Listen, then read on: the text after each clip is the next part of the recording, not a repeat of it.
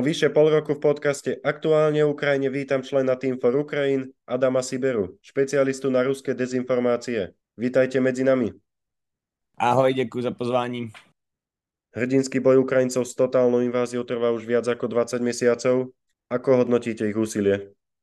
Mm, to začínáme ve velkém, těžká otázka, ale jak bych ji uchopil? První řadě z pozice někoho, kdo nebojuje, se mi to hodnotí těžko, protože mám trošku pocit, že mi to úplně nepřísluší. A navíc jsem člověk, co v zájmu Ukrajiny pracuje, takže asi nebudu ani úplně objektivní. Ale abych uh, nějak odpověděl, tak to ukrajinské úsilí skutečně obdivuju. A jestli bych si mohl dovolit trošku tu otázku pozměnit, jelikož já nejsem Ukrajinec a nemusím si delik dávat pozor na pusu, abych někoho nepohoršil a neohrozil tak stahovou dynamiku mezi různýma zeměma a e, myšlenkovými tokama, tak si spíš jako e, dovolím hodnotit naše úsilí jako ukrajinských spojenců. A to jsem názoru, že kdyby jsme všechny zbraně, co jsme poslali a nad kterými jsme ztratili spoustu času polemikou, zdali je máme poslat, poslali hned, tak se dneska už třeba možná bavíme o podmínkách ruské kapitulace. Prostě nesmíme být polovičatý, musíme pomáhat naplno, protože pro Putina je Ukrajina integrální součástí vlastně v té jeho velké strategii udělat z Ruska stejně nebo, no, nebo podobně relevantně globálního hráče, jako, jako uh, tomu bylo uh, počas studené války. A podle mě třeba začlení Ukrajiny do Evropské unie a možné členství v NATO by tuhle ambici putinismu úplně zničilo a zničilo by i významnou část Putinova politického dědictví. Protože když se podíváme, že jo, tak jenom ta myšlenka, že Ukrajina posílí své obchodní vztahy s námi, uh, uh, nabere vlastně politický směřování s Evropou, tak byla pro Putina tak závažným znamením, že ztrácí vliv, že počal plošnou invazi. A Putin tím dal vlastně do pohybu sekvenci událostí, kterou dneska už nějaký další dodávky protitankových střel nebo raket dlouhého dosahu už nezastaví. Ale tyhle ty zbraně ovšem můžou výrazně zvýšit bojeschopnost Ukrajiny a tím i její pozici do budoucna a vlastně to ukrajinské úsilí násobně zefektivnit, jestli můžu odpovědět takhle. Team for Ukraine všemožně pomáhá Ukrajině už od roku 2014. Kde stále beriete motiváciu? Tak uh, teď největší přísun motivace čerpám vlastně z výsledků naší, já nevím, cca rok, rok a půl práce, Eh, kde jsme s Petrem Pojmanem a Majdan Monitoring Information Center, Pojman je vlastně zakladatel T4U, ale to už se tady asi ví, tak podíleli na monitorování a dokumentaci válečných zločinů a sběru důkazního materiálu, na základě kterého vlastně uh, hlavní prokurátor Ukrajiny podal, já si teď nejsem zase jistý terminologií, protože ono teď házím mezi mm, anglickou právní terminologií, českou, a, a uh, ukrajinskou, tak e, se omlouvám, jestli dám nepřesnost, a myslím, že to je, je indictment v, v angličtině obžaloba. Vlastně ukrajinská, e, hlavní prokurátor Ukrajiny podal trestní obžalobu na generál poručíka Andreje Ruzinského, což je vlastně velitel 11. armádního sboru Baltské flotily ruských ozbrojených sil. A to je člověk, který mezi březnem a červencem 2022 Eh, sloužil jako velitel ruské vojenské jednotky Balaklia a nařídil ruským jednotkám, eh, které měl pod svým velením prolomit suverénní hranici Ukrajiny za účelem eh, zahájení rozsáhlé invaze, dobytí a obsazení města Charkov a tím se vlastně dopustil trestného činu vedení agresivní války. A Ruzinského potom ehm, vlastně jeho, eh, pod, eh, jeho podřízení prováděli vojenské operace na území Charkova a vlastně i Čuhujiva a Iziumu, kde, kde se odehrává spousta vlastně naší výzkumné práce a konkrétně uh, u vesnicích Husarivka a v tom celém vlastně rajonu Balaklia. Um, vlastně ty, ty, to vyšetřování odhalilo, že více než 4 tisíce vojáků pod jeho velením ostřelovalo, bombardovalo a jinak útočilo tady na to území eh, obytné budovy a civilní kritickou infrastrukturu a zabili tisíce nevinných lidí. Důkazy vlastně, co jsme, nebo eh, ta mozaika důkazů, na kterými jsme se podíleli, eh, tak ukazují, že všechny ty zbraňové systémy, no ty pokročilé zbraňové systémy používané při těchto operacích byly právě přímo pod kontrolou a velením tady toho Andrie Ruzinského. Eh, mezi tyhle zbraně, eh, mezi tyhle systémy vlastně patřily zejména bojové bombardéry a stíhačky, eh, útočné vrtulníky Mi-8 a K-52, dělostřelectvo všech rážích, dokonce nějaké těžké systémy plamenometů, které se nazývají Buratino a Sonsepiok a několik raketometů Smerch. No a vlastně po tom roce, když jsem tam několik měsíců strávil i sám a občas jsem si říkal, čemu to celé je, ta práce, co tam děláme, je to ohromná vzpruha vidět takovýhle výsledek. A až Ruzinského a další velitele uvidíme na lavici obžalovaných, uh, bude to ještě lepší. Člověk bude zase namotivovanější, takhle. Tak tak beru motivaci. Vy osobně se špecializujete na ruské dezinformácie a ich vplyv. Čom je ich podstata a špecifikum? Na to je taky více pohledů a víc způsobů, jak to uchopit ale osobně vnímám podstatu, který Kreml klade na šíření, ať už uh, záměrných dezinformačních kampaní, nebo jen vlastně zanášení informačního prostoru, uh, tak v absenci jakékoliv vnitřní politiky Ruska. Protože ruský státní aparát je vlastně tak hluboce propojen s organizovaným zločinem a vlastně celý založen na kleptokracii, že vlastně musí vymýšlet velkolepé příběhy, ve kterých jako eh, vůbec přítomnost ruského státu je relevantní. A vlastně tu absenci tady ty vnitřní politiky eh, pak nahrazuje tou velkolepou zahraniční agendou, kdy se bije s celým světem, eh, aby Kreml vlastně mohl svoji existenci svým lidem vůbec odůvodnit. A vlastně mm, ve všech patrech ruské společnosti se nátlak Eh, manipulace lži a násilí eh, jak, jako relativizuje. Já ten jev pro své účely nazývám mentální invaze a Kreml se tímto způsobem vlastně získává rukojmí a pozici síly. On vlastně Kreml rád vytváří nějaké problémy, pak se v nich rýpe, vlastně solí rány, historické, uh, historické nespravedlnosti, co si strany navzájem udělaly, tak jako křísí, uh, provokuje, no a pak uh, na, nabízí rádoby řešení, které ale po blížším výzkumu samozřejmě vyhovují jen a pouze Kremlu a Kreml jako orgán se tak dostává do pozice, kdy my na ně musíme reagovat. A osobně si myslím, že to je ta jako jejich podstata. Ukazovat, že, že to, co oni řeknou, tak na to se prostě bude reagovat, že jsou nějak relevantní, že mají vliv na světové dění. A bohužel mají. Eh, leč si myslím, že je v našich společných silách, aby neměli. Mnohé ruské dezinformácie sú už na prvé počutie trápne nezmysly, Ako je možné, že im někdo dokáže uvěřit?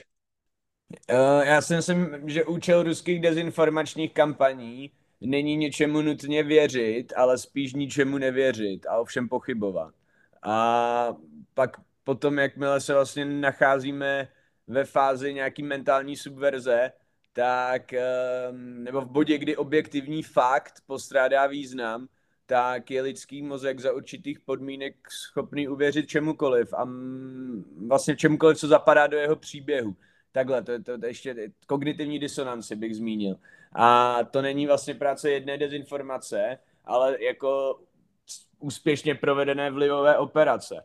A to je to, co jsem vlastně říkal v té minulé odpovědi, že vlastně Rusko rádo pracuje s nějakýma našima zažitýma předsudkama, ty pak eh, různě, nebo ty, ty, řekněme, skupiny lidí, který nějak spadají eh, do kategorie, řekněme, tohle předsudku, tak vytipují na základě pokročilých technologií dneska v 21. století, big data, že tohle to umožňuje velice jednoduše a ty si prostě vytipuješ dvě skupiny, které budou náchylné proti sobě jít a, a, a ty proti sobě poštváváš. No a pak v nějakém bodě, kdy ten mozek vlastně nepřemýšlí kriticky, ale spíš reakčně a reaktivně, tak se dá věřit jako spoustě věcí a to si nemyslím ani, že je věc intelektu. Ako sa vyvíjajú a menia dezinformácie Putinovho režimu počas invázie na Ukrajinu? Takhle, um, oni se de facto jako, samozřejmě se vyvíjí, ale jak bych to řekl, vlastně ruské dezinformace jako takové se podle mě nevyvíjí někdy už od Nikity Chruščeva. Jen se vlastně různě aplikuje ta zavedená šablona a intenzita na, na jinačí téma. A teď si myslím, že momentálně, nebo v posledním půl roce, řekněme, eh, jede hodně ten narrativ jaderné, jaderné velmoci, jakože Rusko jaderná velmoc, tak vlastně nejde porazit, což je vlastně prachovičejný jaderný terorismus a tím se nám jako snaží vštípit do hlavy, že všechno, co máme rádi, bude zničeno, když eh, jako se nepodvolíme té ruské vůli. A to je samozřejmě podnět, na který eh, lidský, nebo je to podnět pro, pro lidský mozek, na který je složitý nereagovat a nezahrávat si vlastně s myšlenkou ústupku a kompromisu. A to je vlastně teď uh, cíl tady té tady dezinformační kampaně nebo té vlivové operace, vlastně nabízet rétoriku, která podsouvá otázky, dokdy nám to za to stojí. A jejich cílem je vlastně nás v té podpoře uh, znejistit nebo v, našem, v naší pozici znejistit a polevit v podpoře, což by samozřejmě v této fázi byla kardinální chyba, protože, jak už jsem zmiňoval na začátku, Putin dal prostě do pohybu sérii událostí, která, na kterou se jako musí reagovat. To nejde prostě zamíst pod koberec a vlastně to zlo, který spustil, tak musí být potrestáno. Jinak, uh, jinak se, uh, jinak se uh, vrátí. Velkou sieť trolých fariem prevádzkoval Prigožin. Oslabila jeho likvidácie intenzitu ruských dezinformácií? Mm, ne, Rus, ne. Ruská dezinformační mašinerie funguje jako hydra tam eh, vlastně useknutí jedné hlavy nic podstatného z dlouhodobého hlediska neřeší.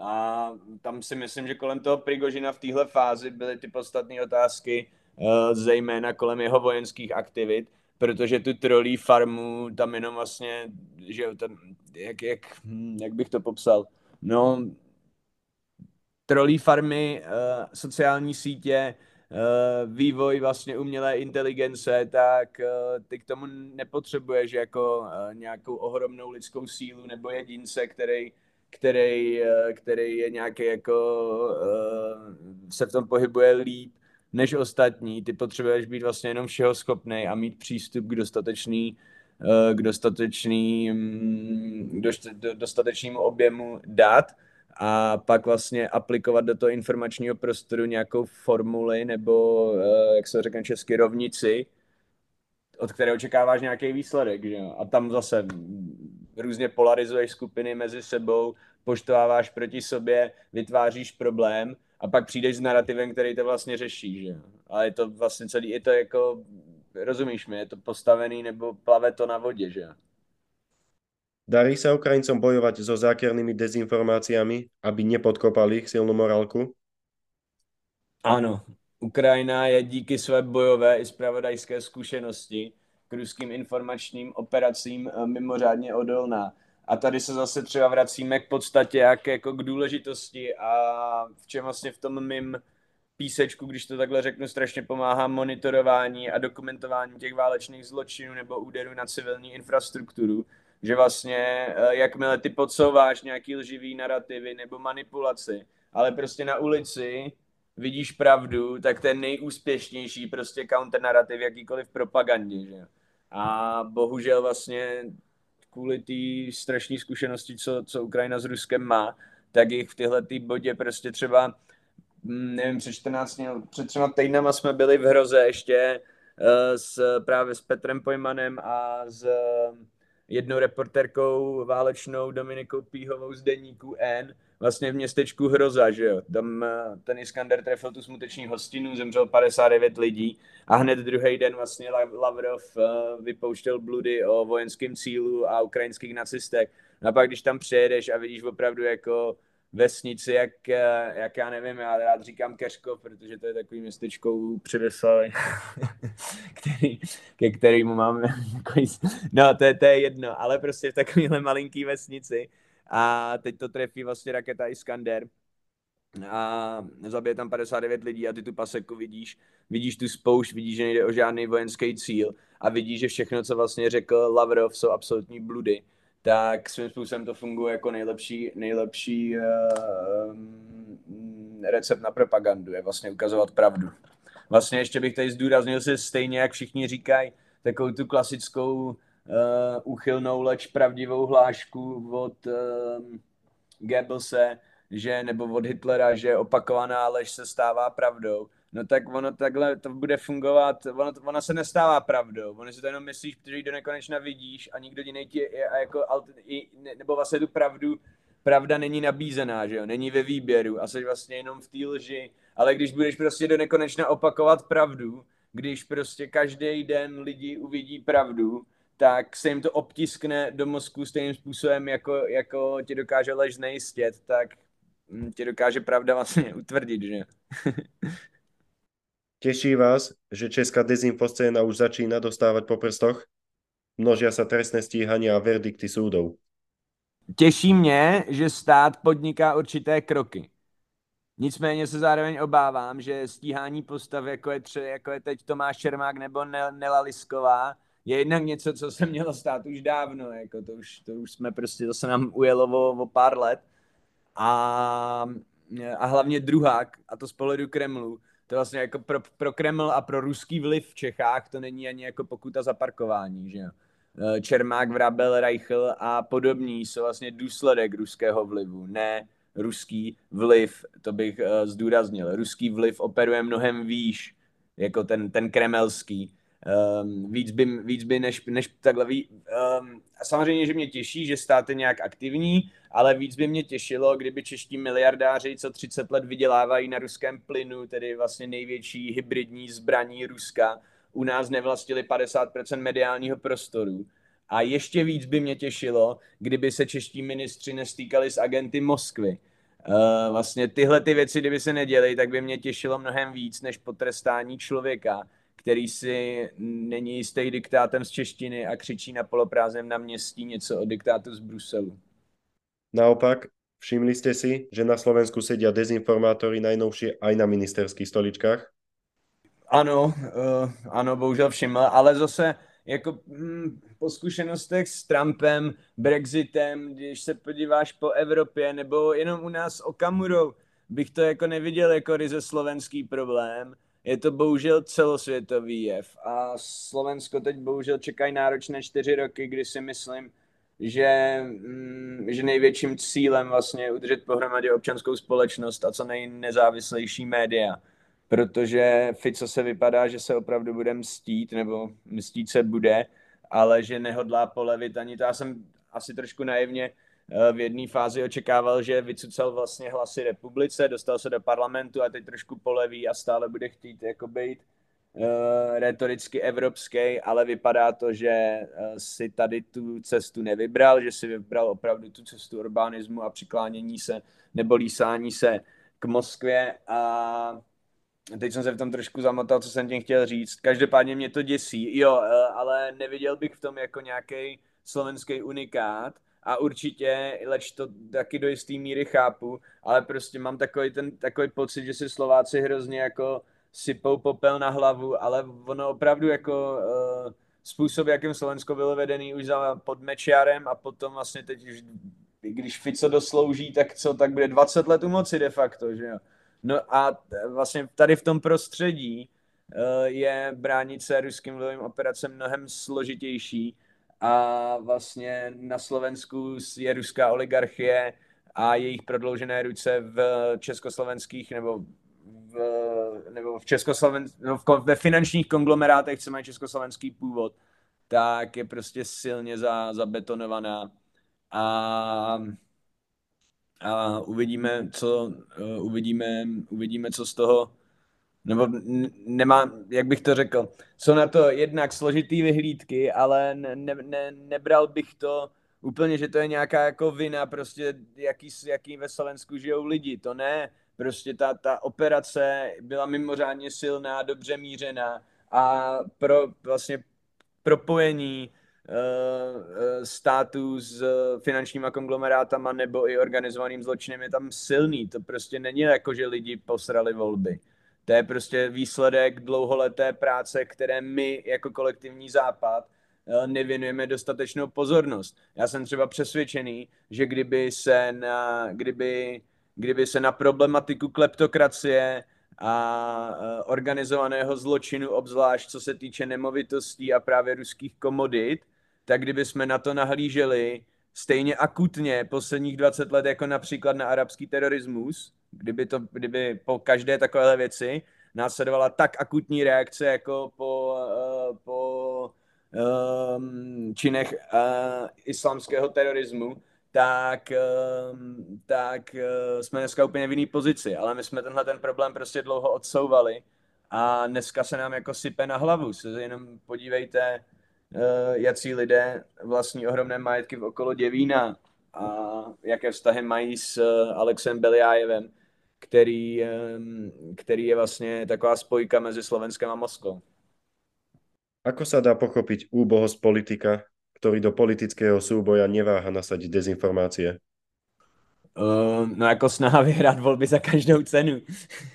Takhle bych to asi řekl, že to, to je složitá otázka, protože já jako vnímám, z jakého pohledu se na to koukáme, že, že vlastně koukáme na ty, na ty, řekněme, mm, politiky, který používají nebo se vezou na té vlně uh, kremelský informační kampaně a na tyhle jako koukáme jako na dezinformátory, ale bohužel vlastně ty, ty, jako ty praktiku uh, velmi často kopírujou i lidi ze, z, z té v uvozovkách řečeno dobré strany barikády.